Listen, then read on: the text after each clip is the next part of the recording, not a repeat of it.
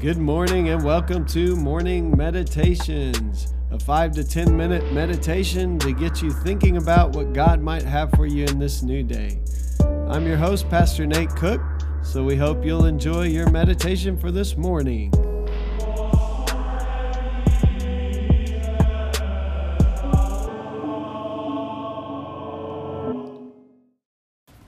Hey, this is Pastor Nate, and this is your morning meditation. It is Sunday, December the 6th, 2020.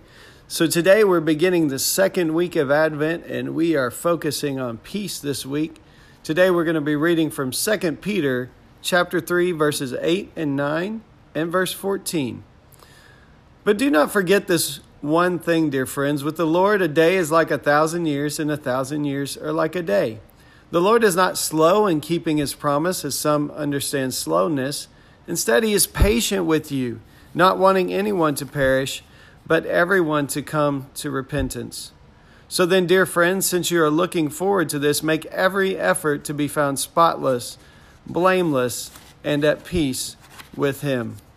So today in our devotion, Scott Daniel reminds us that Advent is this time of living into the new creation, that reality, while still waiting for it to come in its fullness. He says this today My new creation hero in the Bible is Stephen. In Acts 6 and 7, Stephen is accused of blasphemy and brought before the Sanhedrin to face charges. His defense of himself comes in the form of a direct and convicting sermon, my favorite kind. The sermon, however, does not go well eventually they want to stone him to death.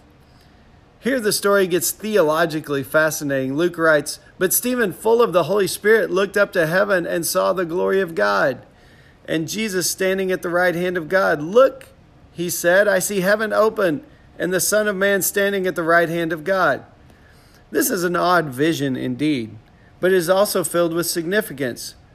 What Stephen sees and describes is essentially the coming of God's kingdom. The followers of Jesus are not simply waiting for him to be at the right hand of the Father. According to Stephen's vision, Jesus is already exalted to the ultimate place of authority. Stephen saw the reality of the kingdom. He urged those preparing to kill him to look and see it as well. Instead, they covered their ears and refused to look. In response, Stephen knelt down and prayed a prayer of forgiveness, one quite similar to the prayer Jesus prayed on the cross. He prayed this prayer on his enemies. Each time I come to this text, I wonder what does it take for Stephen to respond to Saul and the angry mob with such grace and peace? I believe that the answer is that God's Spirit gave him the ability to see and therefore live within the kingdom reign of Christ. Once we understand that, our interpretation of this event shifts a bit. We certainly still feel pity for Stephen. Stoning's not a good way to die. However, our deepest pity is reserved for Saul and the others who are unable to see that we no longer live in a world where we have to throw rocks at one another. Similarly, the text from 2 Peter that we read invites believers to live in ways that look forward to the day of God and speed its coming. That doesn't mean our actions may shorten God's redemption timeline. As Peter implies earlier, the delay in the coming fullness of the kingdom is due to God's patience, not wanting anyone to perish. It does, however, mean that we live looking forward toward the goal of the new creation. For Peter, that means living in the holiness, blamelessness, and peacefulness of the new creation. In the second week of Advent, we're invited to practice life under the reign of the Prince of Peace. Like Stephen and the Christian community receiving Peter's letter, we are invited to live as reflections of Christ's peaceable kingdom.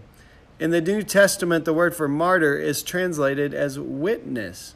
In his peacemaking death, Stephen is not just a martyr, but also a witness to the kingdom that even the religious too often fail to see. I am convinced that Saul or Paul's conversion did not begin on the road to Damascus, but when he saw Stephen in peacefulness with God and with others, a peace that he did not understand. May the world today witness the reign of the Prince of Peace in his Advent people, and that would be us. So, today in our devotion, if we could sum it all up, we would say that Christ is reigning, Christ is ruling, uh, supremely, and that the Prince of Peace has come, and that we're called to live into that, even though we see in our world lots of brokenness and pain and war. Uh, we see violence everywhere. And yet, Stephen could see something different and even went to his death, seeing God reigning this world, the Prince of Peace, uh, lording over all of creation. Uh, can we see that vision today and can we live in ways that bring peace because we live under the reign of the Prince of Peace? Hey, that's just a thought for this morning, and I hope you have a great day. Well, thanks again for joining us for this morning meditation. Hey, do us a favor rate us on iTunes or even leave some feedback about our podcast so that other listeners can know how much you enjoy your morning meditations. Hey, have a great day.